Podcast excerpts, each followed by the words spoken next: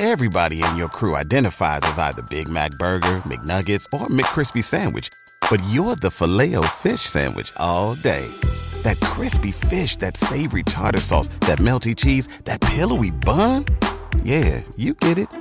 Every time. And if you love the filet of fish, right now you can catch two of the classics you love for just $6. Limited time only. Price and participation may vary. Cannot be combined with any other offer. Single item at regular price. Ba da ba ba ba.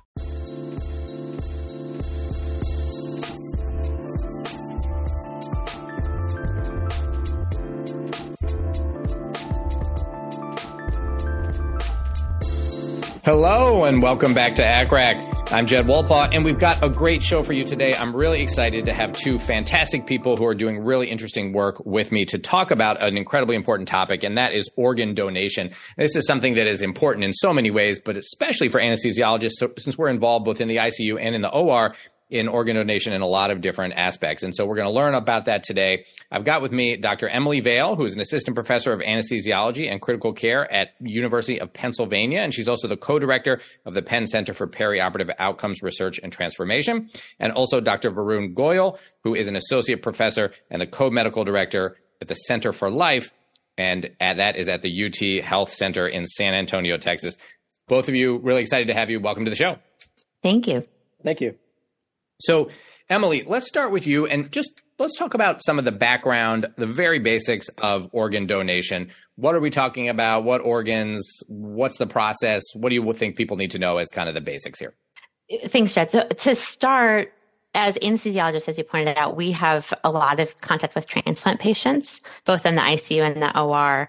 And important for, to know that we participate in a very large system of both donors and transplant recipients in the US, as of yesterday, January 31st of 2023, there were more than 100,000 patients on waiting lists for solid organs in the US. That's everything from kidneys, livers, lungs, heart, pancreas, small bowel, and um, something called vascular composite allograft, which is hand, uterus, and face. Unfortunately, many patients will lose eligibility for transplant either because of medical reasons or because they'll pass away before an organ suitable organ can be available to them.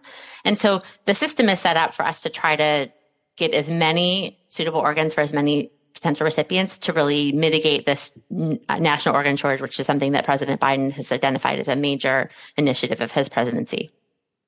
That's great. Let me just ask you because I never knew about this kind of category you mentioned that includes hand, uterus, and face.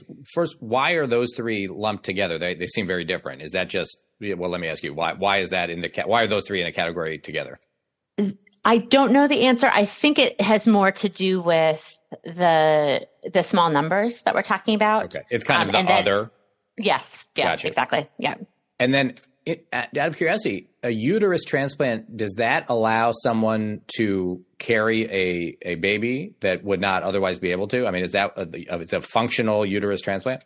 Yes, correct. So uh, to date, the majority have been living donors. So women who have successfully carried pregnancies to term can be a donor for a for an infertile uh, person with uterine infertility who takes then immunosuppression for the duration of the pregnancy and then subsequently usually has an explant after. There are there are is a trial ongoing looking at use of deceased donor uteruses. So some of our recent donors in the Penn Center have been uterus donors for for that process. Okay, really interesting. All right, so obviously, like you said, major major issues with such a long wait list and people who need the transplants and never get them. So that's something to be addressed. What makes someone eligible for donation? In general, living do- the criteria are slightly different for living donors. In general, those are volunteers who either want to make a gift without knowing a recipient or specifically for a recipient. Um, they tend to be young with almost no medical problems who go through a, an intensive medical and psychological screening process. The people that we see in the intensive care unit are critically ill and not expected to survive hospitalization those criteria change all the time. There are some administrative criteria for donation, things like age less than 75, without, with, who are mechanically ventilated, without disseminated cancer or infection. But I want to encourage your listeners to really rely on the organ procurement organization staff in the ICU and people available by phone to make those determinations because the criteria change all the time. For example, with hepatitis C, now we patients who have hepatitis C are able to donate organs to hepatitis C negative recipients because of their ability to get antiviral treatment after transplant. Yeah, that's really important. And you know, I'm sure I shouldn't say I'm sure. I think this is probably true everywhere. I know it's true here for us at Hopkins that we don't have to know all of this uh, as ICU doctors. We have a a um, program or a, an organization, and it's called Living Legacy here, but they handle that. So all we have to do is let them know, you know, we've got someone who we think is not going to survive, and the kind of they take it from there, which really takes the burden off of us in terms of having to know all the nuances and also i think importantly removes us from that process of you know i'm caring for this patient i'm not going to then also go and try to you know ask the be, seen as as trying to convince the family maybe even if that wasn't my intention to donate or to agree to donation that's going to be handled by a separate organization and they're not taking care of the patient in the ICU is that similar everywhere or yeah yeah, you're absolutely right. So the the organization that you mentioned is considered an organ procurement organization. So those are regional federal contractors that carry, they cover specific regions of the United States and they are contractors for Medicare and Medicaid specifically to do that work. It's important, as you point out, for that potential or apparent conflict of interest with families. And there's also some research that when the first people that talk about donation with a family is an, is a trained professional from those organizations, the likelihood that a family is willing to donate is higher. So two reasons for them to be present. Great. Yeah, I think it's it's incredibly useful. And if, if listeners want to check it out, I actually did an interview years ago with um, a really wonderful person who's a nurse by training, is now back as a nurse, but for a period of many years, he w- ran the Living Legacy office at um, at Hopkins, and we talked about donation. And he's actually a, a liver donor recipient himself, um, and so had his own story to tell as well as just the um, ins and outs of kind of that organization. Um, all right, so let's talk about uh, living donation. What's the what's involved in in that? You mentioned a little bit, but what different types of living donation are there, and how does that work? So the most common is kidney. It's also possible to give a partial liver, generally to a smaller adult recipient or child recipient. Um, we mentioned uterus, and then there are programs for single lung donation, but that's pretty uncommon. Yeah, yeah, I would imagine. I actually didn't realize that. So those are living uh, donors. And then do you always have to say, okay, I'm donating to this person? Or you, I think you mentioned earlier, you can kind of just say, I want to make this gift, uh, and not, you know, without knowing who it's going to go to. Yeah, that's absolutely true. So there's a, a, a small but uh, real proportion of people who want to make this gift who maybe don't don't know someone who needs is actively listed or maybe they had a, a, past positive experience and want to do this. And so they can approach a local transplant program to volunteer. More commonly a person knows of a sick family member or friend that they would like to donate to and then they can either directly donate if all of the medical screening is complete and they are immunologically similar to that person or in a growing number of cases, if there isn't a perfect match, they can still donate to someone else, uh, a, a, different recipient who is a match, uh, in exchange for an expected transplant for their loved one. Yeah, and this has really been, I, I, think there was an article about this years ago, and we certainly are involved in these. I'm sure you are too. But sometimes it's extensive, right? It might be a 15, 16 kind of person chain um, where everyone is getting an organ and donating, right? It's like goes around, to, and that is also that you can match up.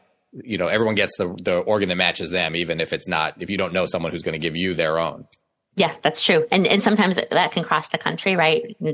A uh, kidney from Pennsylvania can go to California. The recipient in California has a loved one in Washington State who, who's then giving one to someone in Montana. So there are huge networks facilitated by um, some fancy algorithms to make that happen, but but a really special process. Yeah, very cool. Now, the outcomes for donors, I imagine, must be very good, uh, right? Or otherwise, this probably wouldn't be happening. So, it, do do we know any details on that? I mean, is it? Um, uh, I imagine the mortality is vanishingly small for uh, kidney and liver donors. Probably maybe a little different for lung donors. I'm not sure, but how? What do we know about that? I don't know much. Okay. Yeah. I, it's got to be small, right? I mean, it wouldn't be, you'd never get it approved if it was a, a, a serious um, mortality risk. And I think places, you know, I'm sure I know is true of us. I'm sure it's true everywhere. You know, the care that donors get is really something. And we even do, um, you know, if we have a donor who is in our ICU, uh, usually that would be a liver donor. We, you know, they get a um, an honor guard, so everybody kind of lines the hall and applauds them. And you know, it's really, and then of course everyone is very dedicated to make sure their outcomes are good. Um, and I, I imagine that's probably true everywhere you know, I would say in rare circumstances, at least for kidney allocation, a person who has previously donated a kidney who then may unexpectedly go on to need a kidney transplant is very high, is prioritized very quickly. So it's recognized that this is a lifelong gift and something that's really um, of value to the whole system. That's great. All right. So that's living donation. And then how about there's different types of deceased donor donation, right? So there's donation after brain death and there's donation after circulatory death. Um, want to talk a little bit about those, the difference, and, and what do you think people need to know? I think most of what Dr. Goyal is going to talk about is donation after brain death. That's the process that anesthesiologists are most directly involved with in the operating room. Donation after brain death is legally and ethically acceptable because of an understanding that death is a legal and medical, or brain death is a legal and medical form of death. And so the procedures and processes for those donors are, are pretty straightforward. The there are not enough donors after brain death to meet all the, the national requirements for organs. And so a growing proportion of deceased donors donate after circulatory death. Circulatory death is a special category that requires some extra care and a, an even more integrated system of care because it really relies on the ICU teams to help with the, with the donation process. Yeah. Okay. So let's go through those. And I just want to make sure everyone understands and, and you, you both please correct me if I'm wrong, but the donation after brain death means that the heart is still pumping, meaning the organs are still perfused. And so in a way, those, I, I would, I think of those organs as you know, in a way better preserved, right? Whereas donation after circulatory death, obviously by definition, there's no circulation. And so you are going to have some longer time where that organ is not being at least perfused in the way it normally is. So, you know, you, if you, if you had to choose, you'd probably pick an organ coming after a donation after brain death, right? That's going to be a more likely to um, function well organ if you had to compare. Is that accurate? I think in general, yeah, the the benchmarks are changing, but in general, the, the donation from circulatory death, those outcomes are compared to brain death. Um, it's also over time, we're the transplant teams are better understanding which patients can successfully be transplanted from a donor, a donor, after circulatory death. Maybe that's an older donor or someone who is more able to tolerate a period of graft dysfunction if that happens. So they do pretty, they have some pretty careful care considerations. There's also um, predictive models to help us understand which critically ill and injured people not expected to survive, survive hospitalization are likely to pass after withdrawal of, of um, life support in a time in a short enough time frame that those organs can be um, acceptably recovered after death without long periods of hypotension or hypoxemia. Okay, great. At, Varun, go ahead. Um, at the same time, um, with the shortage of organs, there's really a push in the OPO world to really expand DCD donation. Um, so in the future, those are going to take up a greater proportion of the organ donor pool. Great. And just let's uh, define some of the OPO. What is that? That's the uh, organ procurement organizations. Okay. And DCD is donation after cardiac death? Uh, yes. It's now known as circulatory death. Donation after circulatory death. Okay, great. Um, all right. So, uh, Emily or Varun, do one of you want to kind of take us through donation after circulatory death and the different steps and how anesthesiologists are involved in that? Sure.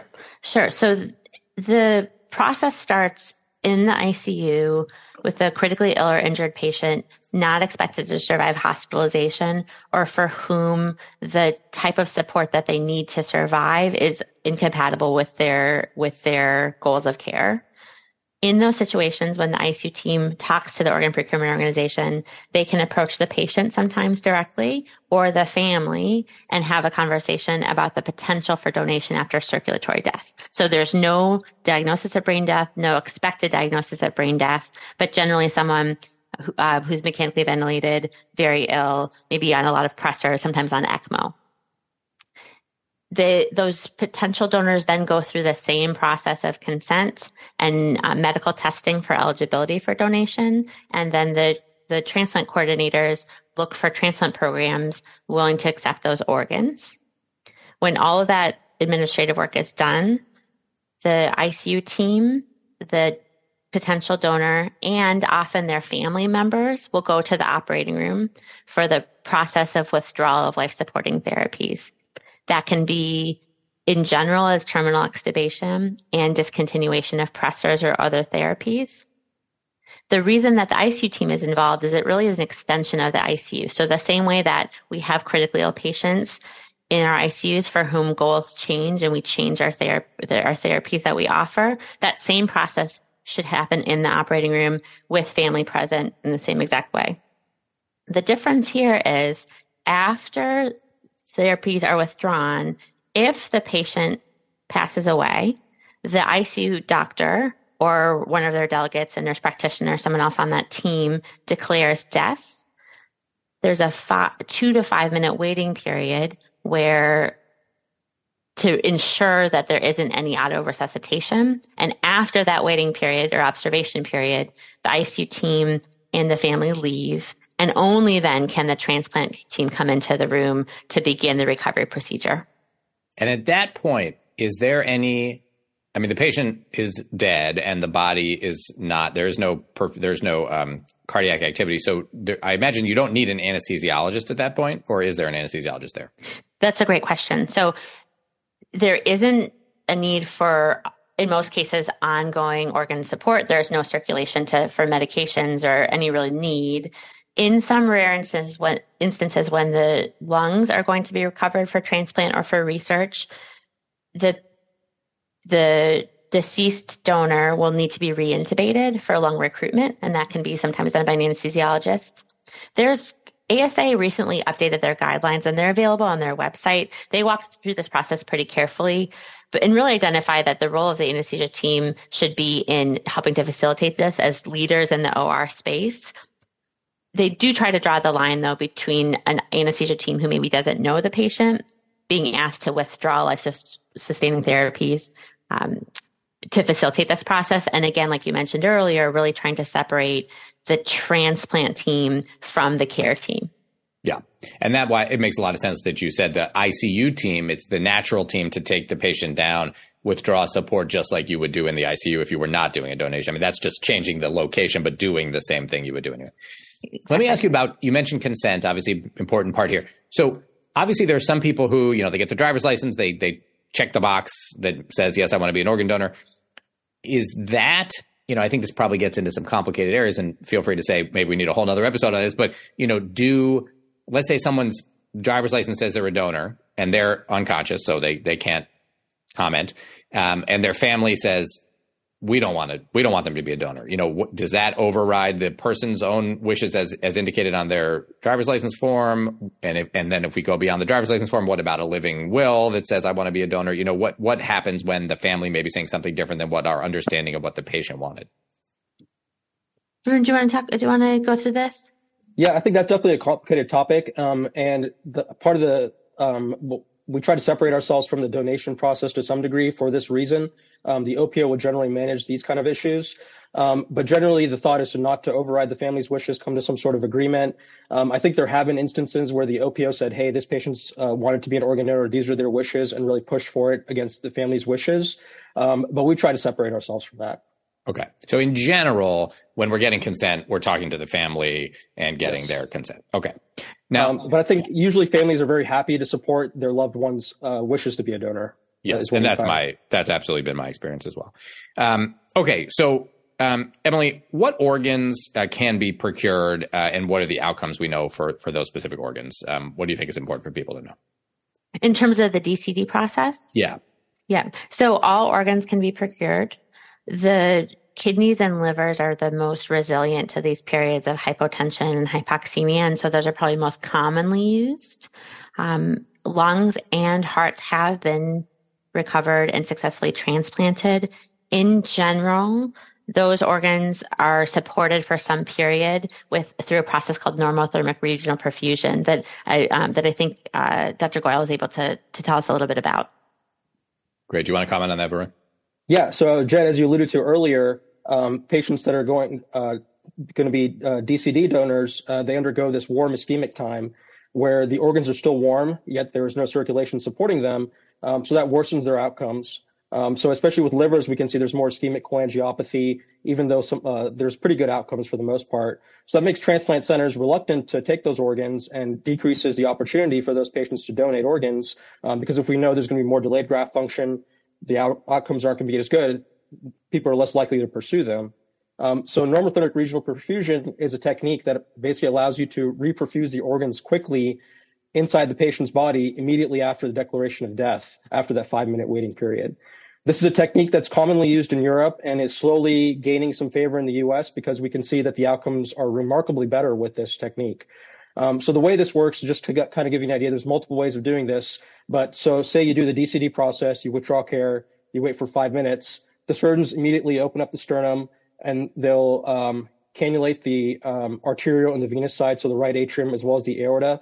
Um, this is going to sound very similar to ECMO, but it's really important to make a distinction between normothermic regional perfusion and ECMO because we think of ECMO as sustaining life um, and being there to help patients keep living. Um, but the difference here is that the surgeons will deliberately exclude circulation to the brain. So there, a clamp will be applied to the innominate as well as the cerebral uh, vessels to ensure that as you recirculate blood, it doesn't inadvertently go to the brain. And then basically there now there's a question as to whether this patient's actually living or deceased. Um, at that point, um, the circuit can be run It's just like a modified ECMO circuit, um, and you can reperfuse the organs, you can warm them. The process will be run for about one to four hours. And during this time, the transplant teams can be assessing the organs, they can be checking labs. For example, they can send transaminase levels, they can evaluate for bile production from the liver, and then it can also wean from this uh, mechanical support and allow their heart to reanimate on its own and then assess cardiac function. So during this process, as they're winning support, they can assess the heart with a PA catheter or transesophageal echocardiogram and then make sure that all the organs are functional. And then eventually they will proceed as they would with a, um, an organ procurement as you normally would for a brain dead donor. Very interesting. Uh, okay. And so the, um, the point here is you almost can well, i mean i imagine it's much faster right because you're getting as soon as that waiting period is over you're starting this reperfusion or as soon as the surgeons can cannulate and mm-hmm. then you are even getting to a point, like you said, where sometimes you can actually get the natural circulation back. In other words, the heart will start and, and be able to perfuse. Um, and then you are, like you said, you're you're ba- basically now simulating a, a uh, donation after a brain death scenario. Um, exactly. It's in- interesting to hear. Why do you think there was this? Uh, you know, it's been used in Europe, and there's been this delay in, in use here. So there's definitely some ethical implications to this, as you can imagine, restarting the circulation in a patient for the purposes of organ donation, um, and actively excluding the cerebral circulation as well.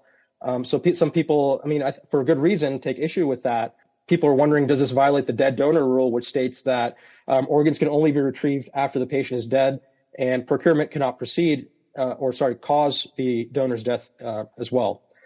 Um, and then there's you're also resuming cardiac activity, which um, I think creates some concerns. So I think until we have some national guidelines um, in the United States, it makes it a little bit harder. But there's definitely certain groups at um, major institutions that are utilizing this to procure DCD hearts um, and just overall expand the donor pool. Okay, very interesting. So let's turn to donation after brain death. Varun, do you want to kind of take us through the differences there? Yeah, so donation after brain death. Um, so brain death is a condition in which the um, the brain, including the brainstem, is no longer functioning, um, and this is irreversible. So it's typically caused by major neurologic injury uh, conditions such as traumatic brain injury, intracranial hemorrhage, stroke, ischemic injury, um, and then these patients um, for are legally not alive, and if they or their family wish to be an organ donor, they could proceed with organ donation. So um, when you're routing in the ICU on these critically ill patients, especially in the neurocritical care unit, you have to um, you'll come across these patients that may exhibit signs of progression towards brain death, um, and eventually, once they start to lose some of their brainstem functions, you can consider them for brain death testing. At the same time, it's really important to notify the organ procurement organization in a timely fashion, so they can start talking to the family and say, "Hey, you know, if this if your loved one progresses to brain death, this is the process for organ donation. Is that something that you guys would be okay with?" Um, and as Emily mentioned earlier, there's triggers um, that would allow you to notify the OPO early, and there's also automated triggers um, which capture data from the electronic medical record to identify these really critically ill patients so the OPOs can get more consistent information and in a more timely fashion. Yeah, you know, I know one of the real frustrations of people who work for the OPOs is that we often don't contact them in time. And I think a lot of that is just a lack of awareness. So hopefully part of what we're doing here today is spreading that awareness.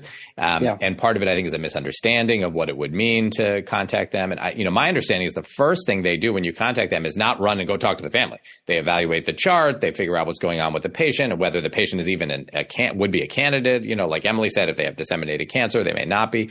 Um, and then if they decide they're they are a candidate, then they you know this their whole job is to be able to approach these families in a supportive and compassionate way. So you know I think that's really key, and we don't want to wait until until we are literally withdrawing you know support and then say oh we should call them right. Emily, what do you think? No, that's that's absolutely true. It, it may not be so clear to the the clinicians taking care of the patients, but the organ procurement organizations have a process of following by phone.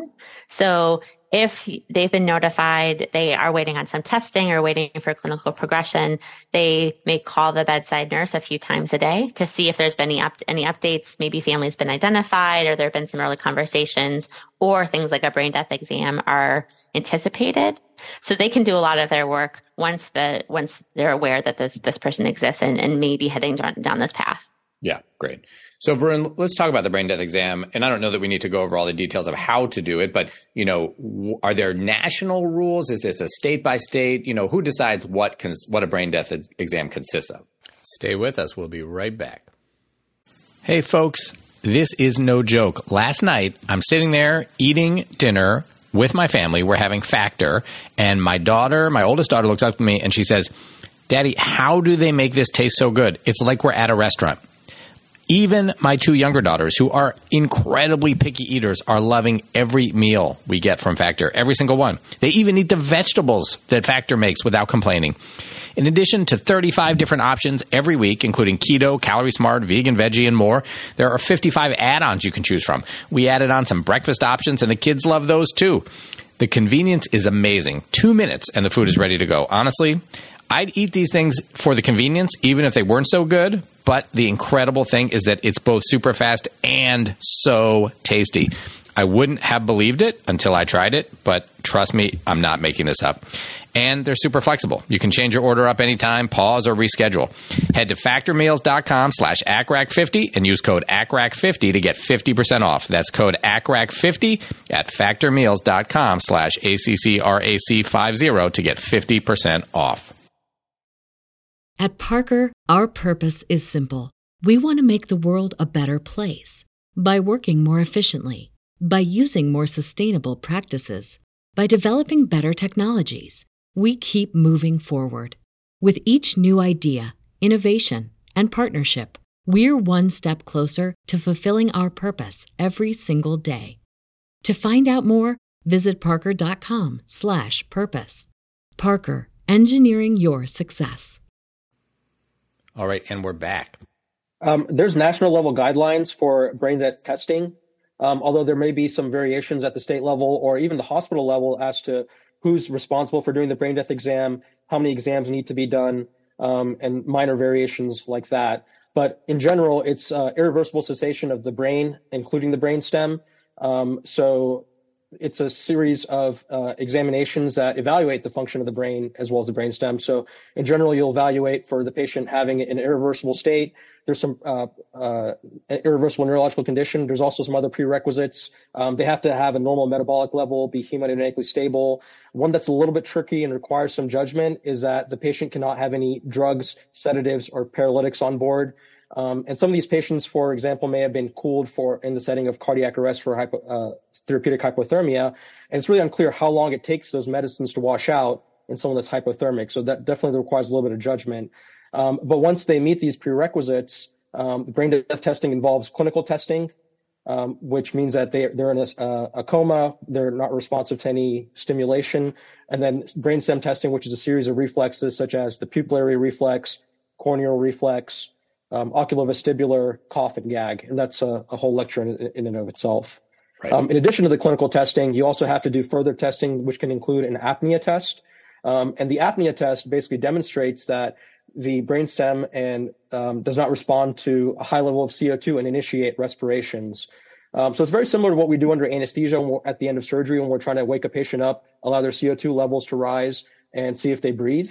Um, so that's a kind of a good analogy that I think of and explain to people. Um, but you'll essentially pre-oxygenate the patient for a period of time, um, give them blow-by oxygen via CPAP or T-piece, um, make them apneic for about 10 periods, shut off the ventilator, and observe from respirations. That's the part that's really critical is to really watch this patient and make sure that they're not initiating breathing. Then at the end of the 10 minutes, you can check an arterial blood gas and show that their PaCO2 is over approximately 60 millimeters mercury. Um, some patients are too unstable to undergo apnea testing, in which case ancillary testing such as a cerebral angiogram would be required. Great. All right. Thanks for taking us through that. Now, you know, we talk a lot these days about kind of centers for things, stroke center, you know, uh, ECMO center. Are there um, donor, you know, um, kind of units that are better trained in this whole process of donation, uh, of organ donation? And if so, is that the goal to get people to that, or are these ma- also can be managed in, in a community hospital setting? That's a good question. You're right. There's a there's a lot of different surgical and medical conditions where centralization has demonstrated to be beneficial. And that process has, is happening in organ donation. For these large regions of the country that an individual uh, OPO covers, they may have to have coordinators drive four or five hours to assess a donor in a hospital. And depending on the size of the hospital and the number of patients they're taking care of, they may not be able to do some of the required testing or they may have challenges, for example, getting a, a consented authorized donor to the operating room in a timely fashion. So since the early 2000s, some centers have started to move deceased donors after brain death either to hospitals, like almost like a center of excellence type model, or to a facility outside of a hospital with spaces that look like an ICU, look like an OR, where they can do all of the donor management and testing um, that would be done in a hospital. Okay. And do we, you know, do we know anything about outcomes in that scenario or, yeah? The the earliest outcomes come from from the St. Louis Center, which has been the longest operating, and they were able to demonstrate things like slightly more organs transplanted from donors, especially specific types of donors, and some important things like shorter uh, time from declaration of brain death to organ recovery. They also talk about better adherence to, to clinical protocols. Um, what we're as these centers expand, we're doing some research to better understand both what processes work better in these centers, if outcomes are universally better, and then also to understand whether the types of centers that um, Dr. Goyal and I work in, which are specific units within hospitals, what are the relative advantages and disadvantages of that model? Okay, so we'll have more data coming out as these get studied more. Varun, do you want to talk to us a little bit about the when you have a brain dead donor, you obviously have some time because the organs are still being perfused. It, there's not a rush. So, what kind of um, care is provided to preserve those organs? What kind of testing is done? Um, and does it vary by organ? Yeah, so I'll, I'll take you through a little bit organ by organ. Um, so in general, these patients are really critically ill. They may have been in the ICU for an extended period of time. Um, sometimes towards the end of their ICU stay, to some degree, there may be some um, neglect in their care um, because you know these patients are you're expecting to progress towards death. You may not be as careful about managing their electrolytes, their volume status, and that may really impact the quality of your organs further down the line. Um, they also may have significant traumatic injuries. They may be volume overloaded. Uh, they may be hypovolemic also if they've gone into diabetes insipidus. So you're really um, dealing with a lot of uh, medical issues a- a- upon the time of brain death declaration. So we really have to kind of uh, stabilize these patients first while we're working them up. It takes about one to two days for the transplantation process in terms of determining suitability for transplantation, um, for the organ procurement organization to coordinate with transplant centers locally and nationally to allocate these organs. And you really want these organs to get the best chance for transplantation. So you really want to optimize them before you start sending out these offers so they get to have the best chance of being accepted. So the overall process takes a couple days, in which case, um, in which time they're they're being managed. Um, so for the in terms of hemodynamics, um, you're really trying to keep them euvolemic, make sure they don't get significant pulmonary edema. Um, I think uh, monitoring can, is really important in this case. Um, there's no really best monitor in the old days. Uh, PA catheters were very commonly used, especially to assess the heart and cardiac function. Um, but nowadays, most places are using either pulse contour analysis or bioreactance monitors. As long as you have something that can help you assess the systemic vascular resistance, fluid responsiveness, and really guide your hemodynamic management, it's probably less important what you actually use. Um, it's really important to try to get them off vasoactive medications relatively quickly and make sure they're euvolemic um, because you want to be able to get an echocardiogram and demonstrate that the heart is functioning um, appropriately. Because if you're on a, a, significant amount of pressors or inotropes and all that, you, it's really hard to evaluate the heart and determine its ejection fraction appropriately. Um, in terms of evaluating the heart, the ejection fraction is going to be the most important indicator as to cardiac function. But sometimes you find that a lot of these patients have developed a significant stress cardiomyopathy during in the progression of brain death, very similar to Takotsubo's, where there may be some degree of reversibility to the cardiac dysfunction. So sometimes, even if the heart doesn't look that great initially, if you give it some time and some tender loving care, then over 24 to 48 hours, some of that cardiac function may actually recover. And what some places are doing is actually using stress, cardi- uh, stress echocardiography with either dobutamine or starting a milrinone challenge to see if there's reversibility in the cardiac uh, dysfunction. Okay. So important to look at heart function to think about the fact that you may need to give it some time, especially if there's been some degree of stress cardiomyopathy. How about lungs? Lungs are definitely the most challenging organs to place, um, and there's a huge shortage of lungs in general. Um, the reasons for that, um, they can undergo several hits during the course of their ICU stay. Um, there may be aspiration, there may be uh, ventilator associated pneumonia, traumatic injuries, pneumothoraces, atelectasis. Um, so they can really take a fair amount of work to really optimize.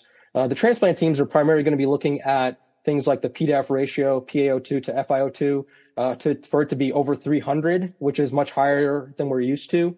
Um, lack of smoking history, clear bronchoscopy, treating pneumonia. Um, so one of the most important things uh, early in the course of managing these lungs is to do a therapeutic bronchoscopy, um, both for diagnosis as well as to improve the function of the lungs. So what we'll do is we'll go in there, we'll clean out the lungs, we'll send some samples for testing um, because it may impact what kind of antibiotics are most appropriate for that patient. Um, you can see if there's pneumonia improve atelectasis and really clean the lungs out really nicely. If there's any foreign bodies, they can be removed at that time as well. Um, and then it just requires a great deal of attention um, and aggressive management to recruit those lungs. So, what a couple things that we'll do that are a little bit different from what we'll do in our critically ill patients. We'll really inflate that the endotracheal tube cuff aggressively um, to make sure that there's no secretions that go around the endotracheal tube. We'll do lung protective ventilation as we do for all of our patients as well. Um, we'll try to minimize ventilator disconnections to decrease the amount of atelectasis that develops. Um, and then aggressive recruitment protocols have been developed. So this it was actually one one is actually called the San Antonio Lung Transplant Protocol. Unfortunately, I can't take any credit for that. It was before my time. Um, but you basically apply about 25 uh, centimeters of water of pressure control with a high degree of PEEP for about two hours and prolong the inspiratory time uh, to about one to one as opposed to what we usually do, which is one to two or one to three.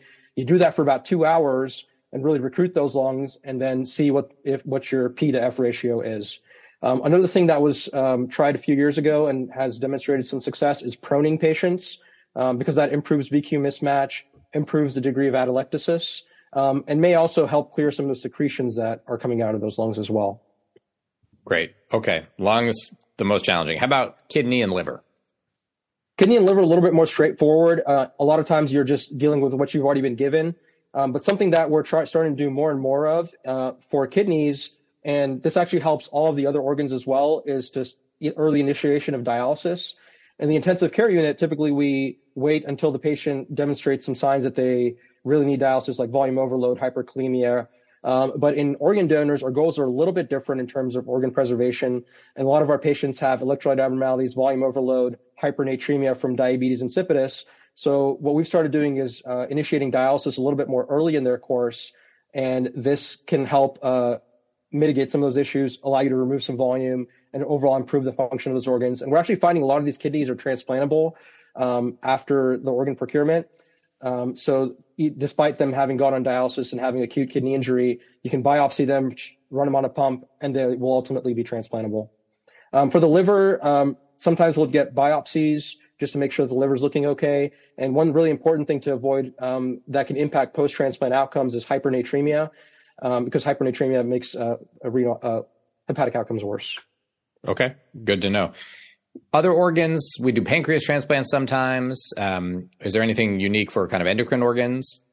Uh, for the pancreas, not really. Um, the really important one important uh, thing to note is to make sure their hyperglycemia is controlled and that the patient doesn't get too edematous or volume overloaded because that can impact the quality of that organ.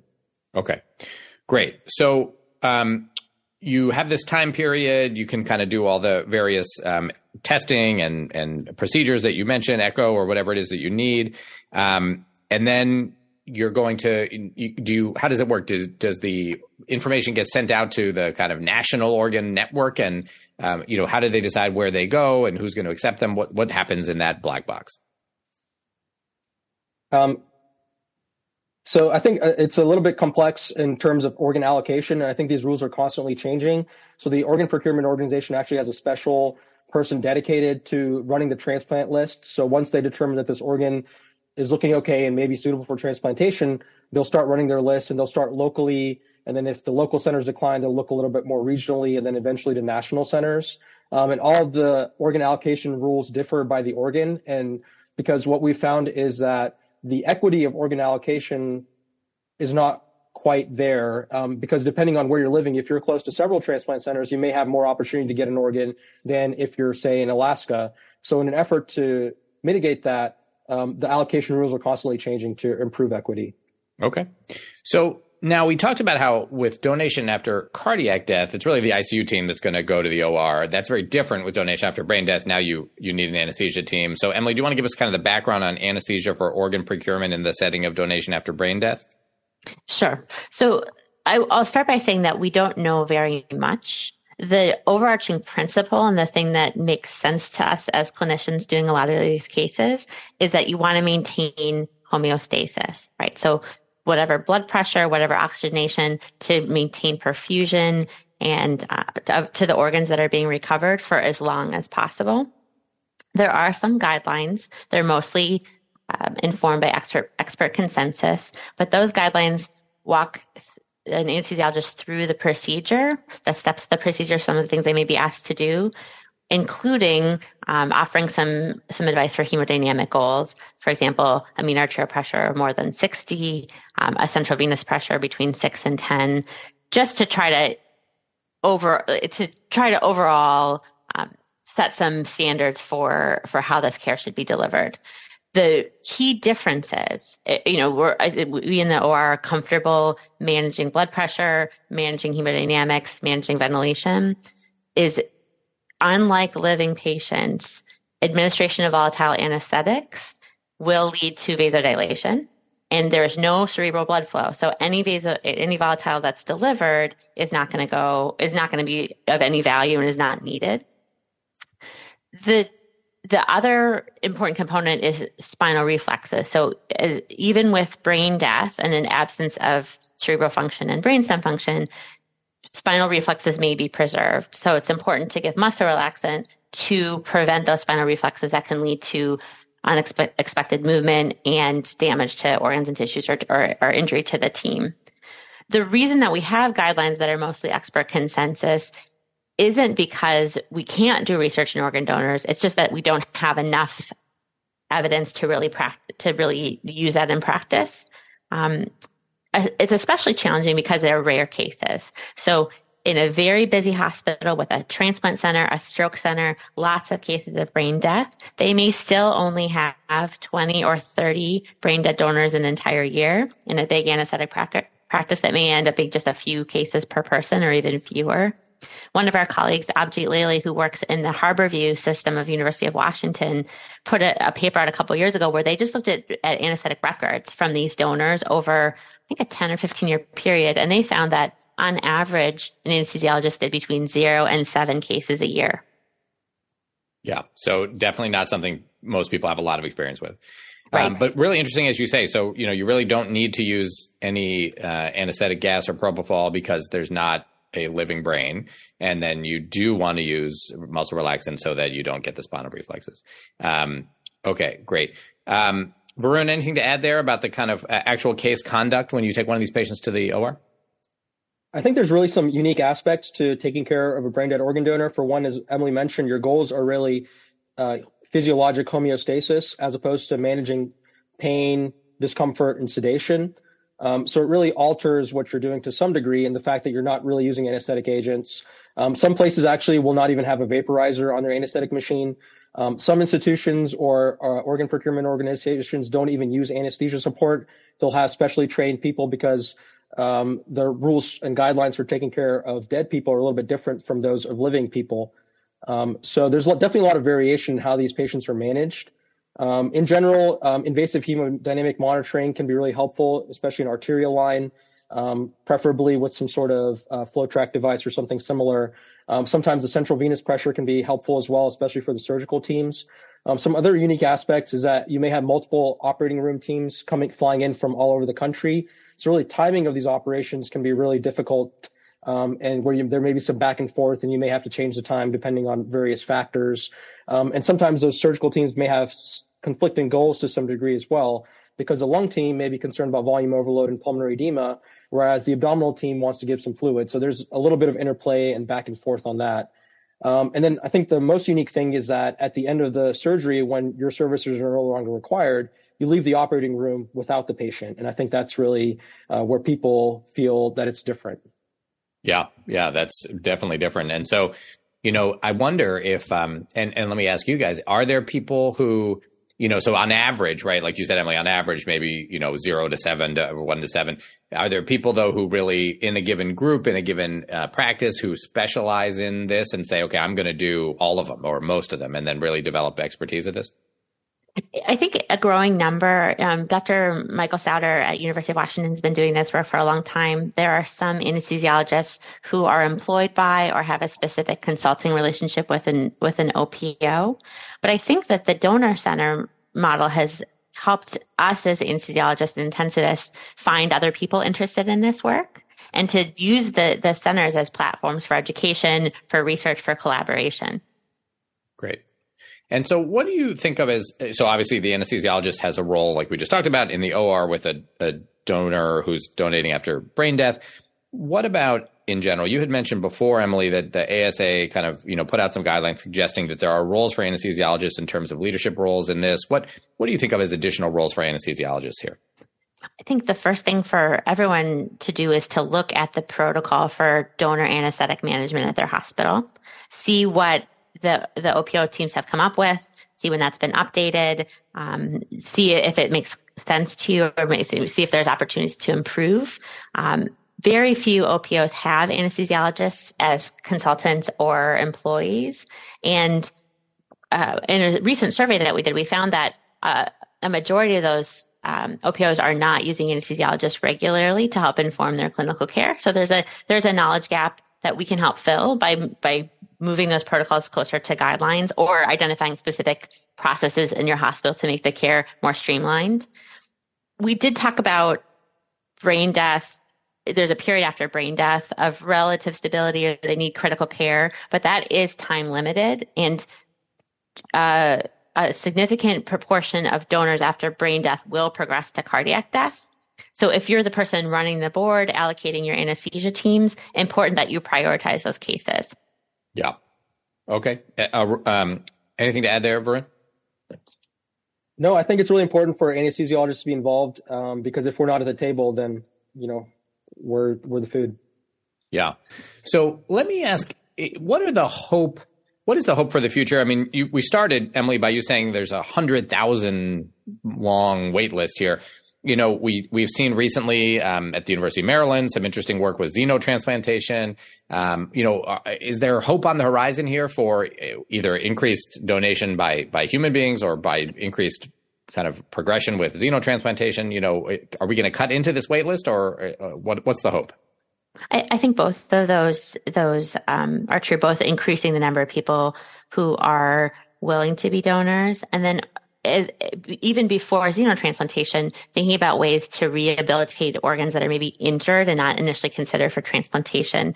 So in addition to the normothermic reperfusion modalities used um, for some donors after circulatory death, There are similar organ specific models um, that fall under the umbrella of ex vivo perfusion, which allow a recovered organ to be perfused um, and given nutrients for some period of time for additional testing. So kidneys can be on these systems for hours to assess whether um, function returns. And there's a gro- there's more and more technology for different organ systems to be able to better rehabilitate organs um, in that during the process.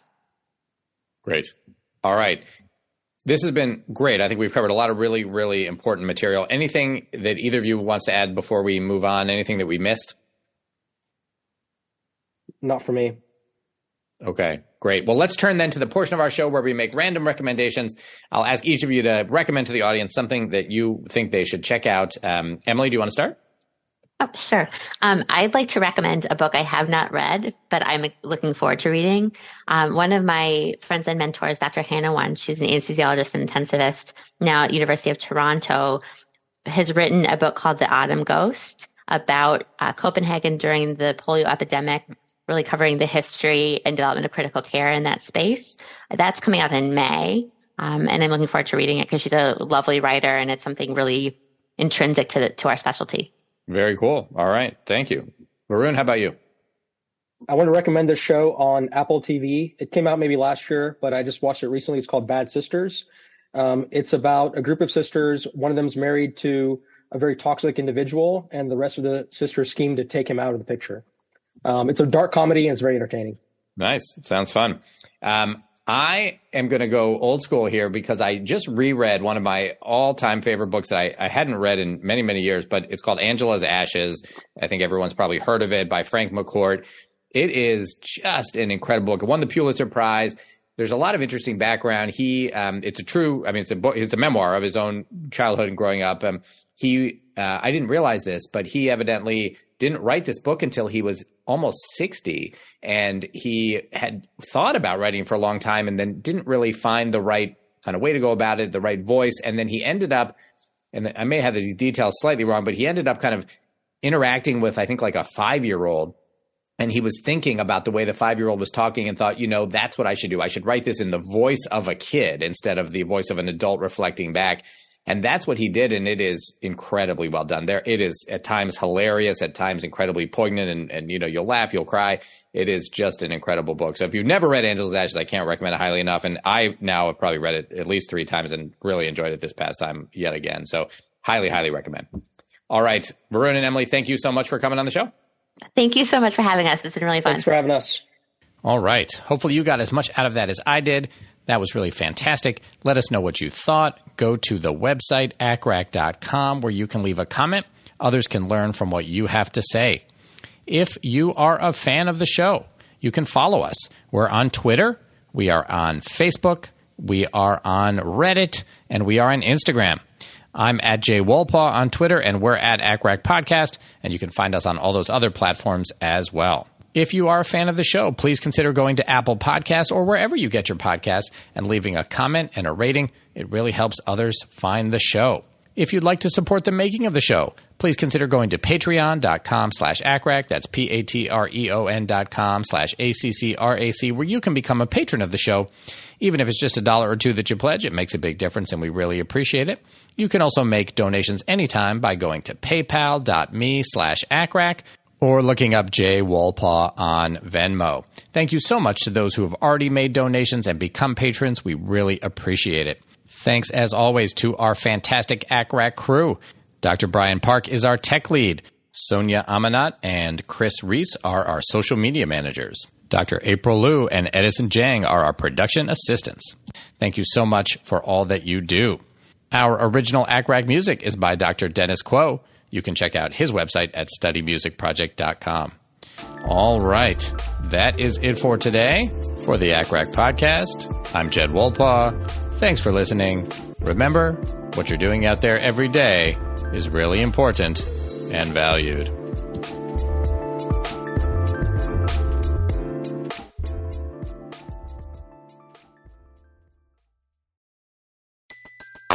Everybody in your crew identifies as either Big Mac Burger, McNuggets, or McCrispy Sandwich.